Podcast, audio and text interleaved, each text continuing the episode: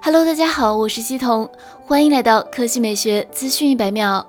Redmi K40 系列下个月就要发布了，而且有可能成为最便宜的骁龙888旗舰机型。1月30日，卢伟冰在微博创建投票，在线收集 Redmi K40 微博尾巴。从卢伟冰创建的投票来看，目前 Redmi K40 票数最多，其次分别是 Redmi K40 大魔王、Redmi K40 真旗舰、K40 大魔王，投票最少的为 K40 真旗舰。而在网友评论中带来了更多经典的名字，比如 Redmi K40 至尊卢伟冰签名纪念版、K40 干翻小米11、K40 1999、K40S Pro Plus Ultra Max 至尊版、K40 新品质立天下。综合目前的信息来看， Redmi K40 系列有望在2月25日发布，包含 Redmi K40、Redmi K40 Pro 两款，二者都是挖孔屏方案，刷新率可能是 120Hz， 并可能是行业最贵的直屏。 Redmi K40 Pro 搭载高通骁龙888旗舰处理器，预计会配备 LPDDR5 内存及 UFS 3.1 闪存，起售价为2999元。